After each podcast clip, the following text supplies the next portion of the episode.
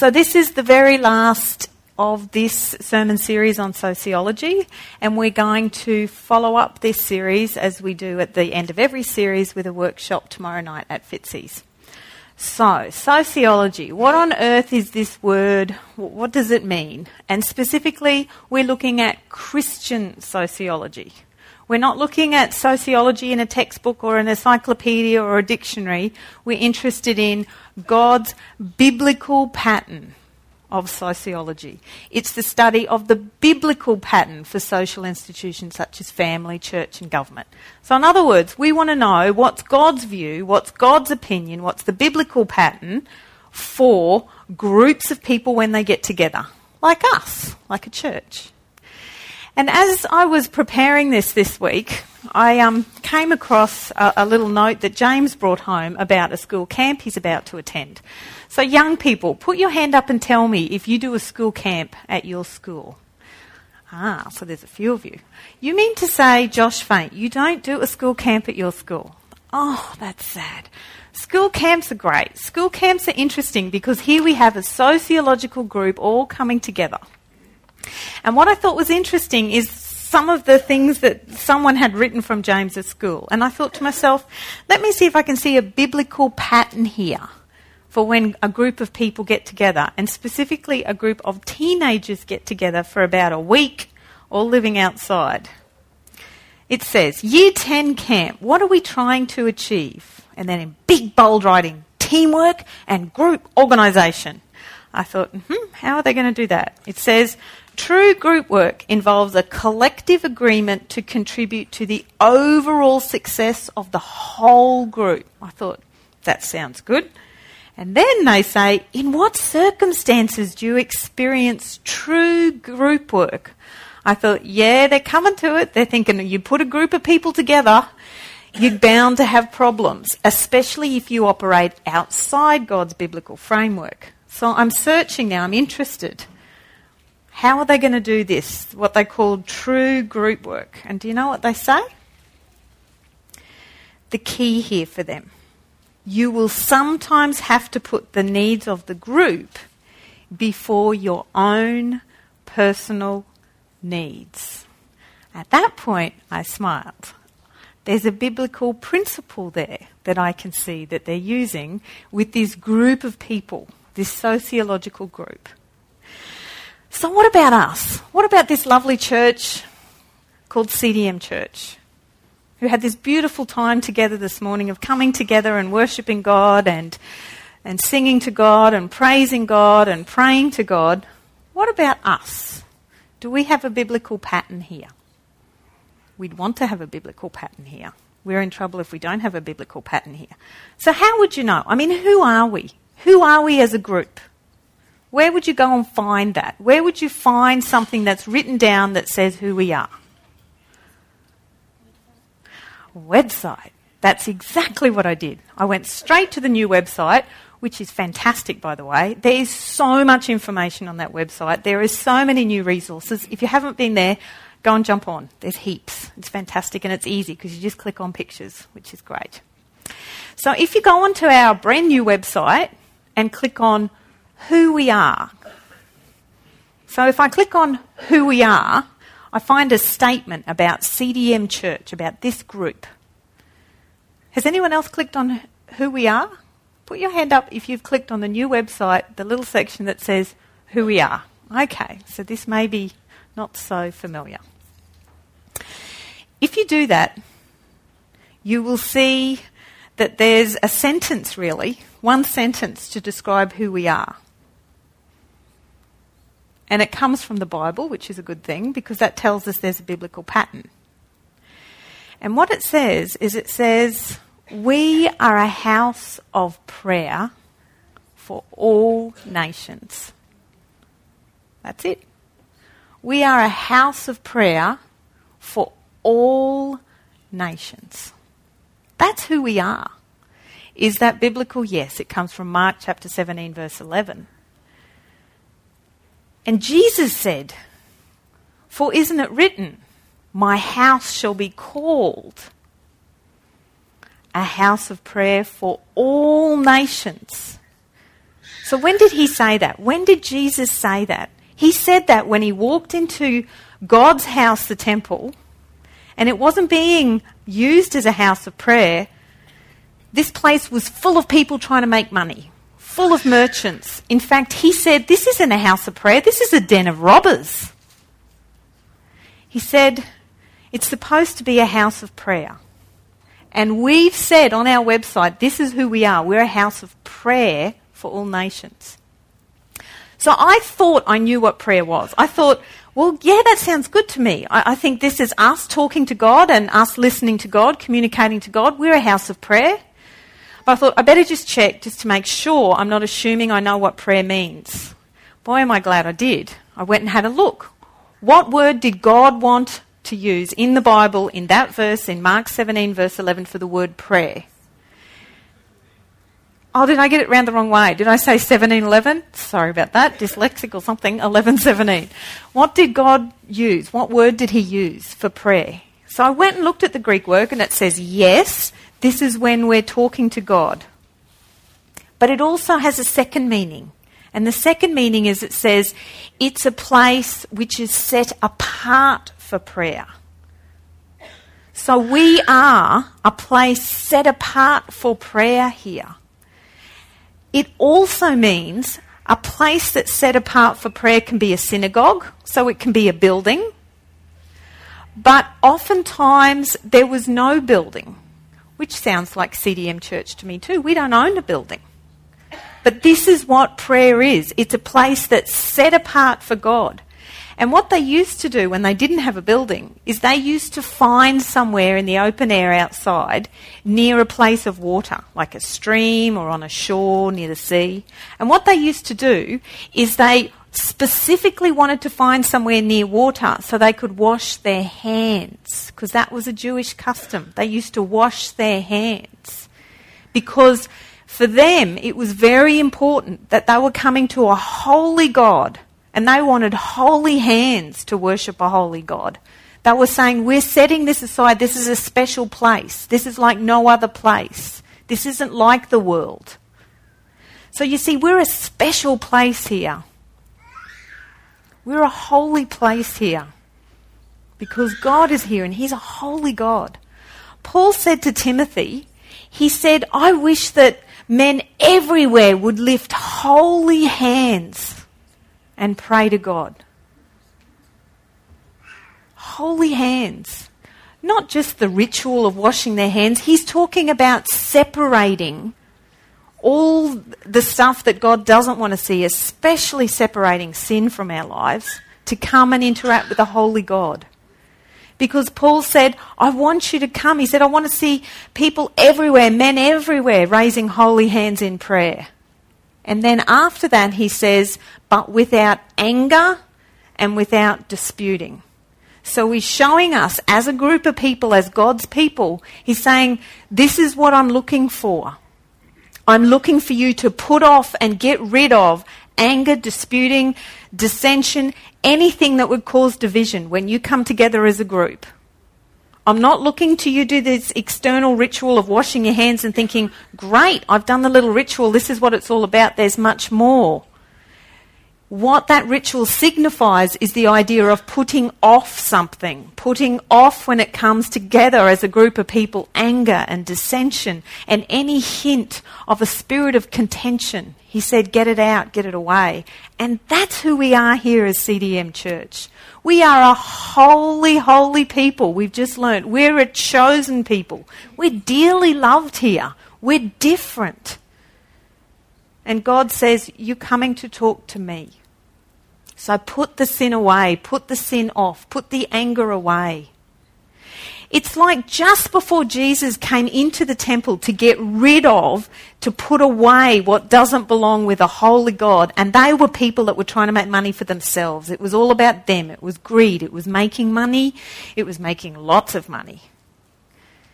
Just before Jesus did that, that event is preceded by another event in the Bible in Mark chapter 11. Thank you very much.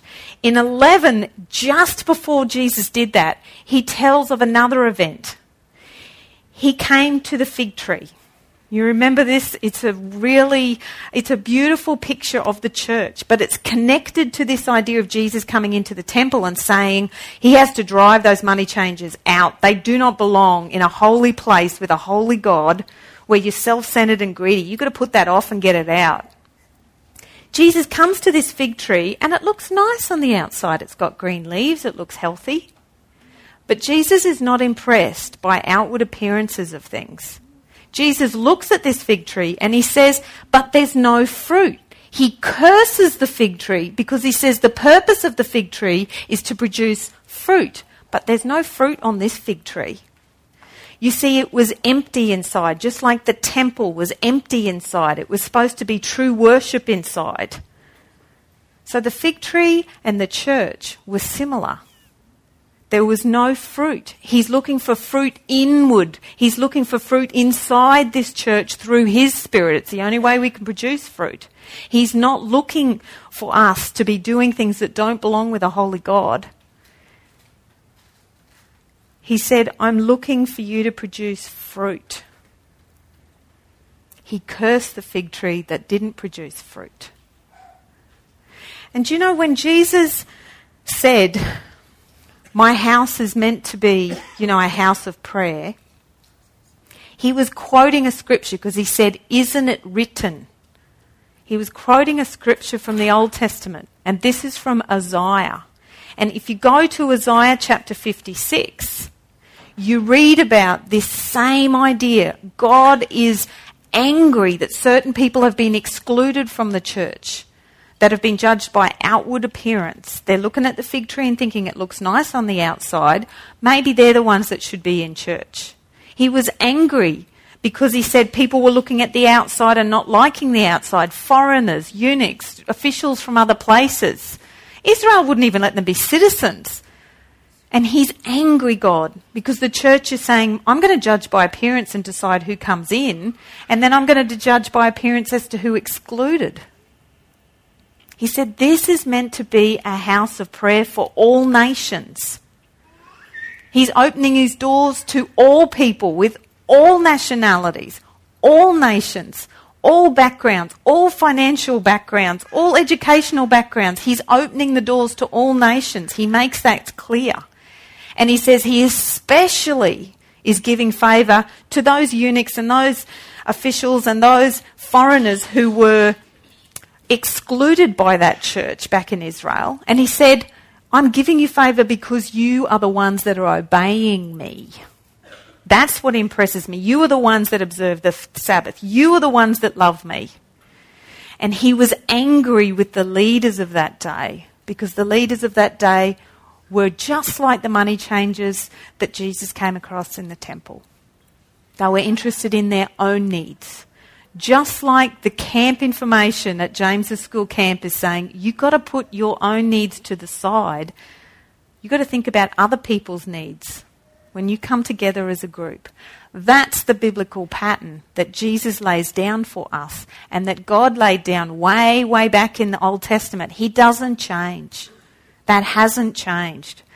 He's looking at us as CDM Church and saying, I'm looking for fruit here. I mean, we just learned a memory verse with three, you know, fruits of the Spirit. He's looking for that here. We need to be putting that on. He's looking for that. So last week, Mark looked at the Corinthian church because it's a group of people. And we saw some of the problems when the biblical pattern is not lived out in a church. It gives us an insight of the problems, the dynamic, and the diversity of the church, the body of Christ. But we're not meant to be living that way because we've learnt this morning you and I are holy, we're chosen, and we're dearly loved. So we don't have to live this way. In fact, it gives us a warning of how not to live.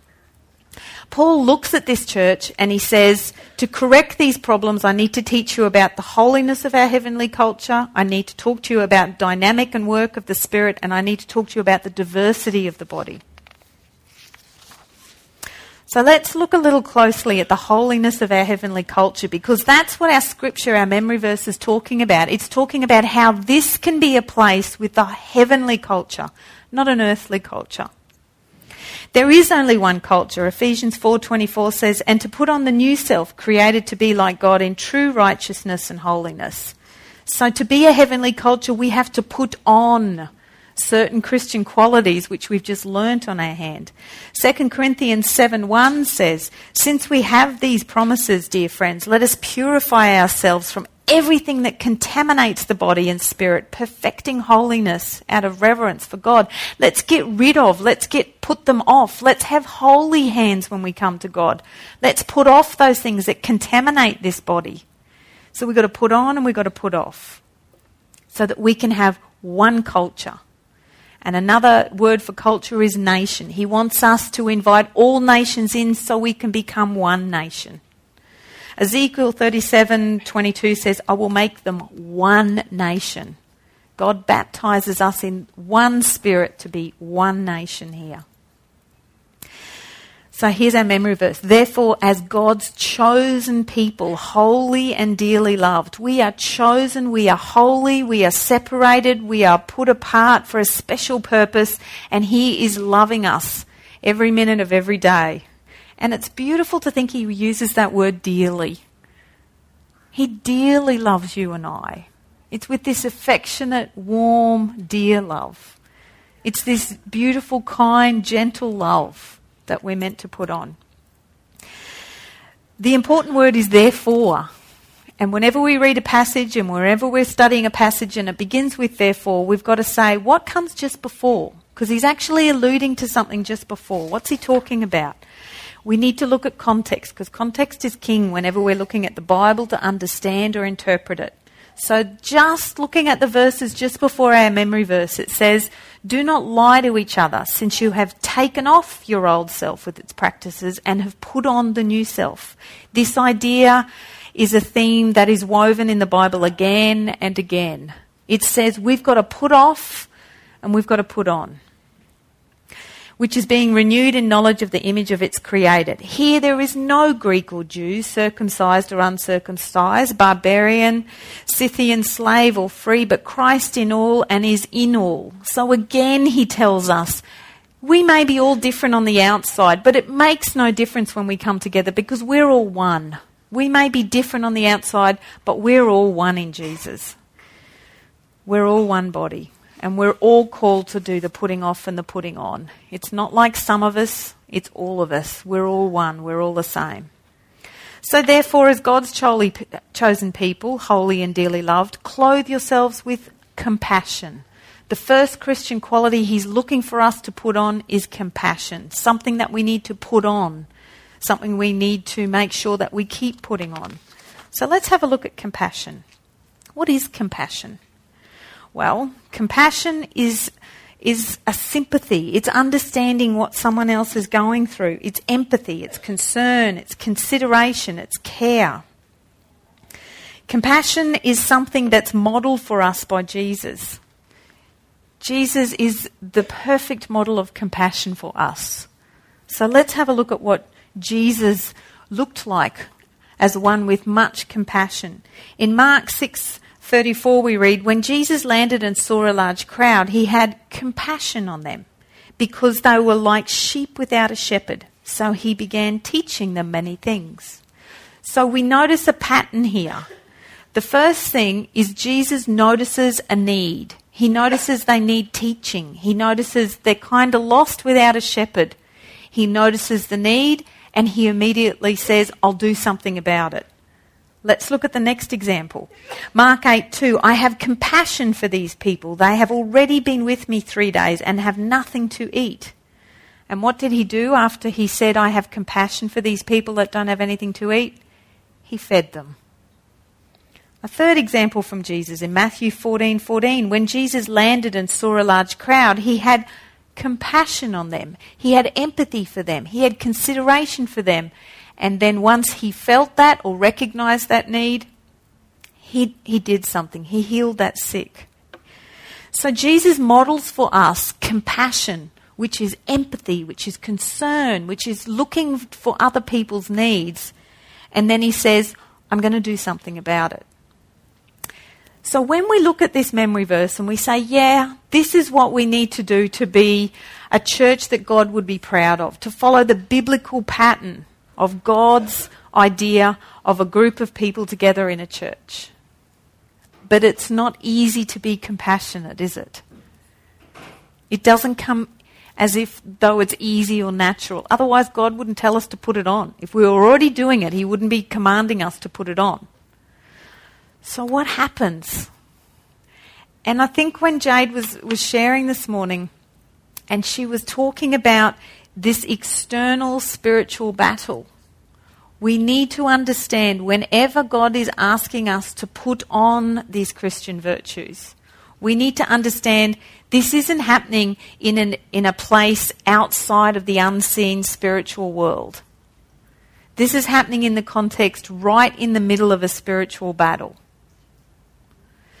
You see, from the outside, we're being tempted, as Jade said, because we have an adversary and he is tempting us.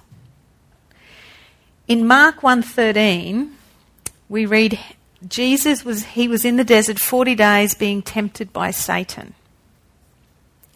So if Jesus can be tempted, you and I can be tempted. Tempted doesn't mean sin. Because we know in Hebrews it says Jesus has been tempted in every way, just as we are, the same as we are, and yet he was without sin. So when we are tempted not to put on compassion, we need to understand it's at that point we have a choice to put off the opposite of compassion and to put on compassion. The temptation is not the sin because Jesus was sinless and yet he was tempted. It comes from outside of us, it came from outside of Jesus. So the temptation to do the opposite, to not worry about other people's needs, to say, oh, it doesn't matter, you've got plenty on your plate, who cares about them? That's not coming from within you. The temptation to ignore other people's needs is from external to you. It doesn't belong to you. It means you can put it off.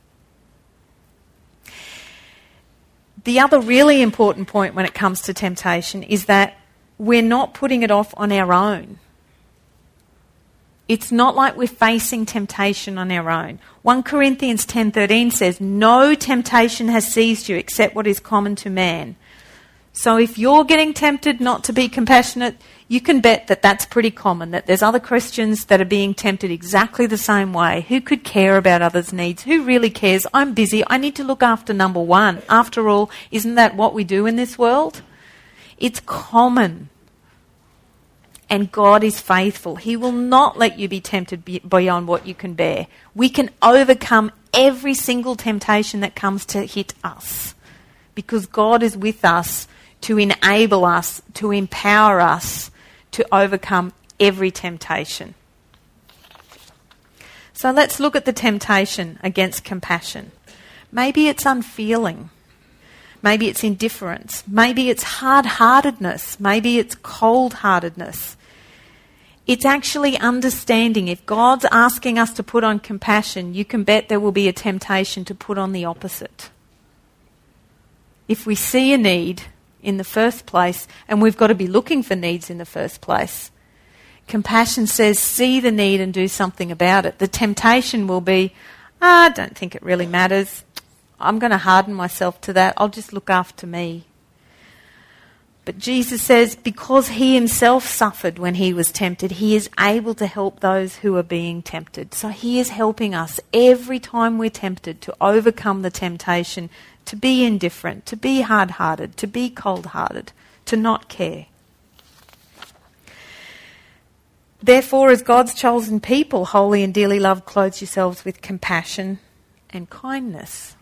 So, what's kindness? Well, kindness is thoughtfulness, kindness is helpfulness, kindness is charity. Listen to this um, definition of kindness in terms of the Greek word because it's really telling.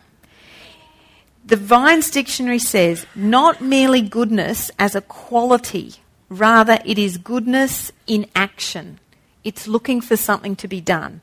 goodness expressing itself in deeds. So that's not new to us because we looked at compassion and said Jesus had compassion on people and then he did something. So kindness shares that. It's an active thing that we're doing.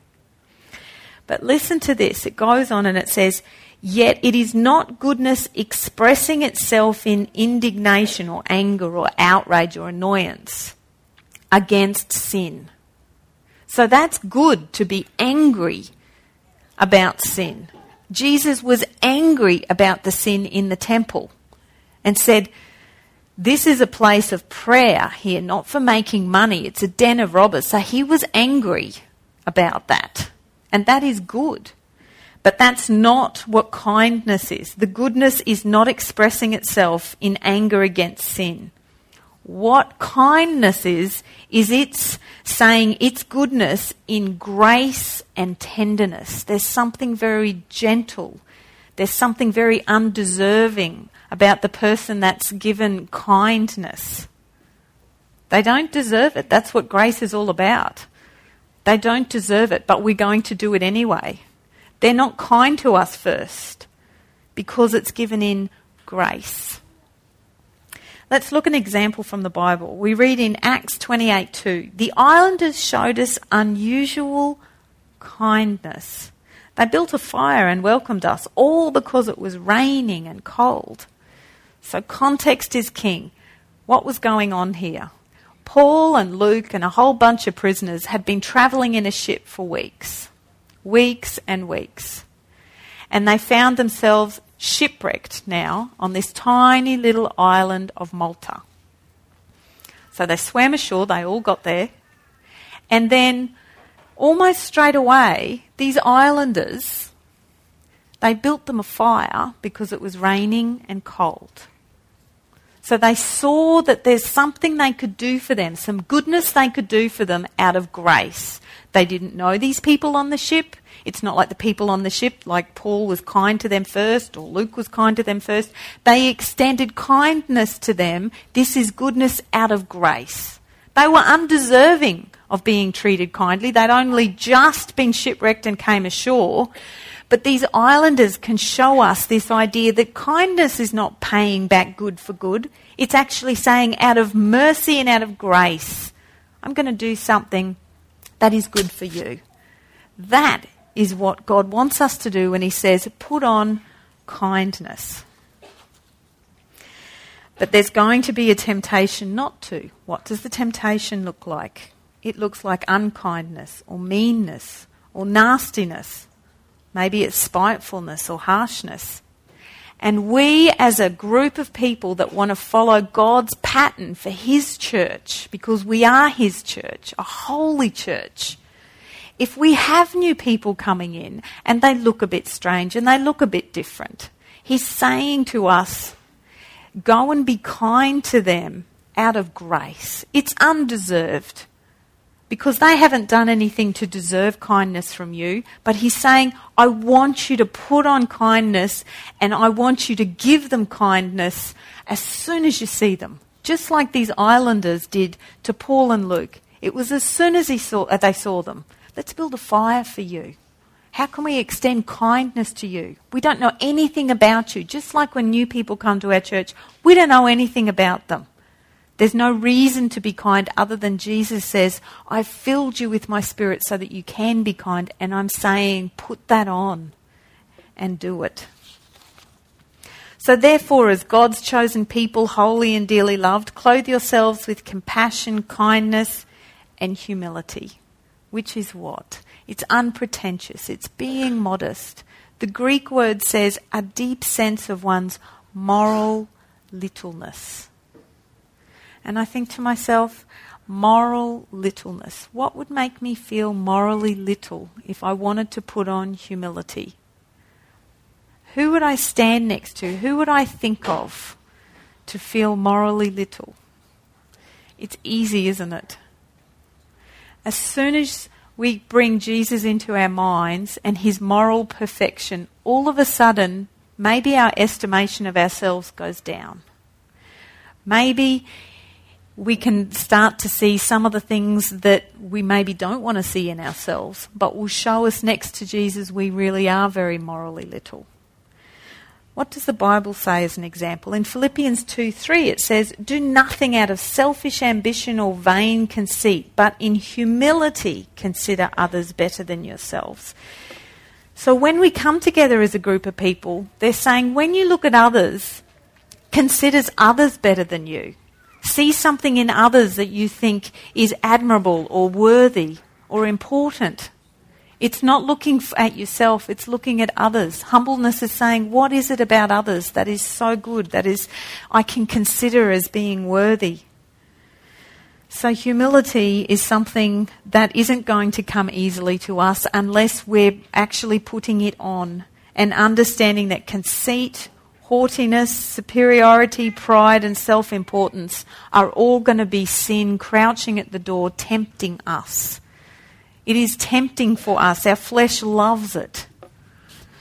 And we need to understand that humility is, is something that we're going to be needing to work on constantly if we're wanting to be the church that God intended us to be, to be a holy church set apart from the world, which is full of conceit and pride and self importance.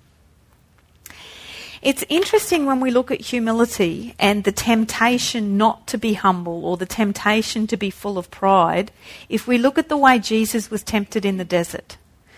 So, remember right at the beginning, he hadn't had anything to eat for 40 days and 40 nights. And the very first temptation that the devil tried on Jesus was to say, Turn these stones into bread. It was like, Let me go for your weakness. Let me see if I can get you in your weak spot because I know you haven't had anything to eat for a while. So let's see if I can tempt you to turn these stones into bread. And the same is for us. We're often tempted when we're vulnerable and when we're weak. But you know, pride is actually not being tempted when we're weak. Pride is the thing that happens when we're feeling strong. You see, if you look at Jesus and the three times he was tempted in the desert, the desert, in the desert, the devil was actually trying to tempt him to use his power, which is his strength, every time. It was like, turn these stones into bread, use your power, use your strength for the wrong reasons, of course. But he's actually trying to get at pride, which of course Jesus didn't have. But it's the same for us. It's the same for us when we're um, thinking that maybe we're really strong in an area. The devil is saying, yeah, go for it. Use that strength for the wrong reason because that's going to feel good. So we have to watch the temptation around humility that this often doesn't come when it attacks our weakness, it comes when it attacks our strength, when we think we're strong.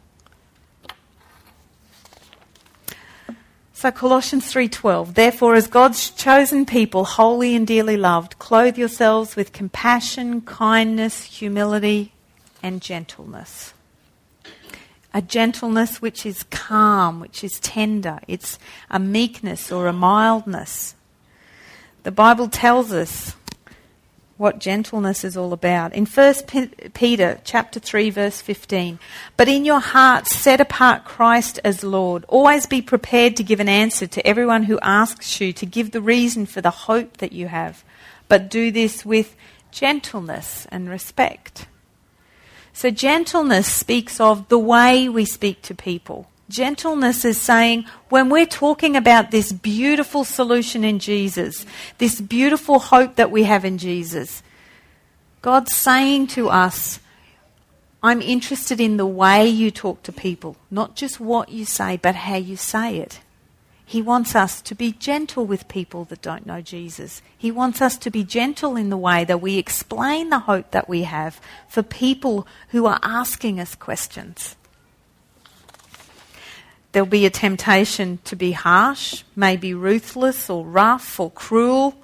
But Jesus says, don't forget, I'm able to help you when you're tempted. That's not coming from within you to be any of those things because you're a chosen people. You're a holy people and I dearly love you. So none of these things are coming from within you and they're a temptation that you can overcome because I'm here to help you. So if we can know God's word, I mean, memorizing scripture is great because we can know God's word. But if we want to overcome these temptations, we need to understand what God's word is saying to us and do God's word, put it on.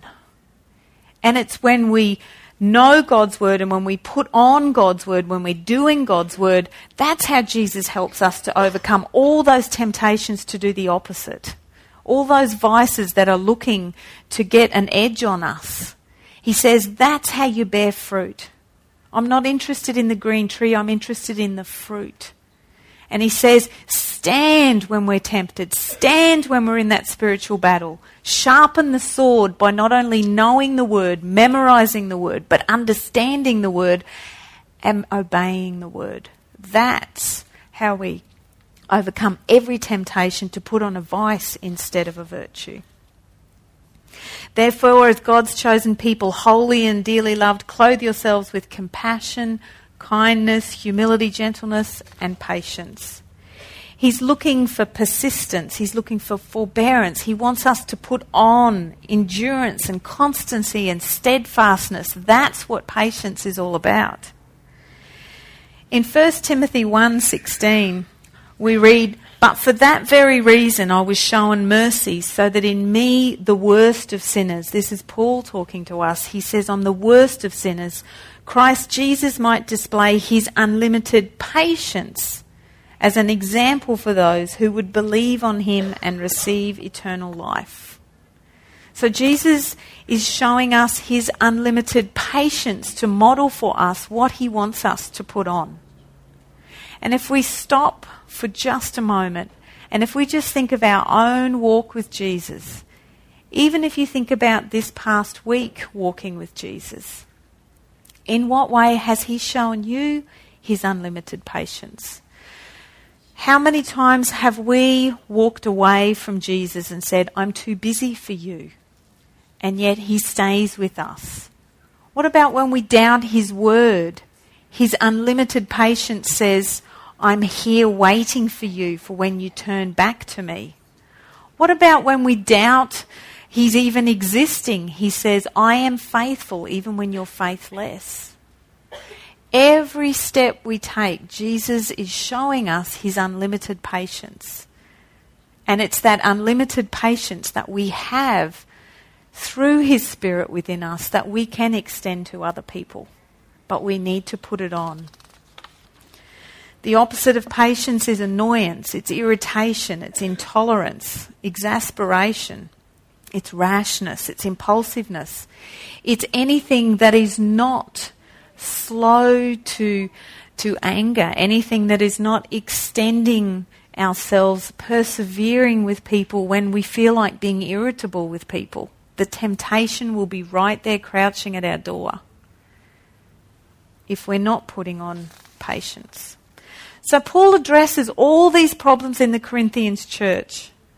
And he teaches through three different topics. He said, we need a holy, holy place with a heavenly culture. That's what God's church is all about. And it's putting on these Christian virtues and it's putting off the vices that gives us a holy culture, a holy nation. Number two, he talks about the dynamic and the work of the Holy Spirit.